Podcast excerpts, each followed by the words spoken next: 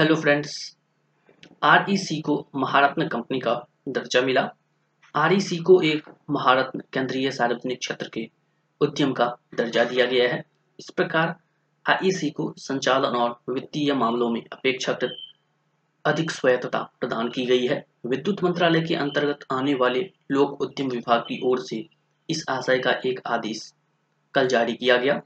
वर्ष 1969 में स्थापित आईईसी एक गैर बैंकिंग वित्तीय कंपनी है जो देश भर में बिजली क्षेत्र के वित्त पोषण और विकास पर ध्यान केंद्रित करती है।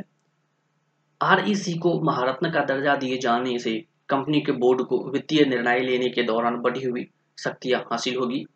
एक महारत्न केंद्रीय सार्वजनिक क्षेत्र के उद्यम का बोर्ड वित्तीय संयुक्त उद्यम और पूर्ण स्वामित्व वाली सहायक कंपनियों को शुरू करने के लिए इक्विटी निवेश कर सकता है और भारत एवं विदेशों में विलय तथा अधिग्रहण कर सकता है।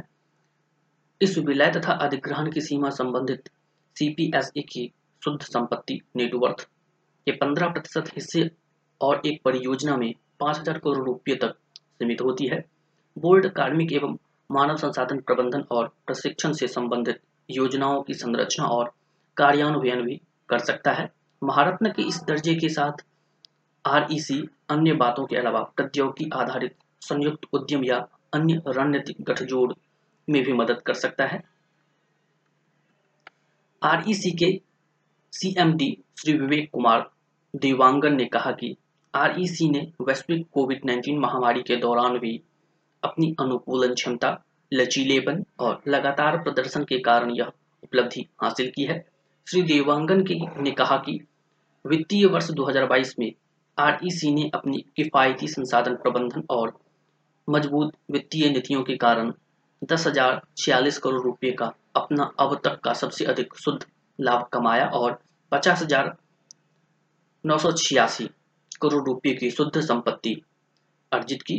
आरईसी ने डीडी यूजी जेवाई और सौभाग्य जैसी भारत सरकार की प्रमुख योजनाओं की सफलता में महत्वपूर्ण भूमिका निभाई है और देश में ग्रामीण एवं घरेलू विद्युतीकरण के लक्ष्य को हासिल करने में योगदान दिया है।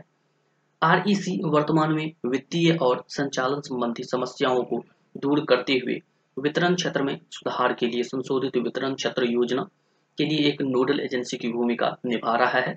हम अपने उन सभी हितधारकों को धन्यवाद देते हैं जिन्होंने इस कंपनी पर अपना भरोसा जताया है, विशेष रूप से हमारे उन कर्मचारियों को जिन्होंने हमारे संचालन की 5 दशकों से अधिक समय तक अपना अटूट समर्थन दिया है।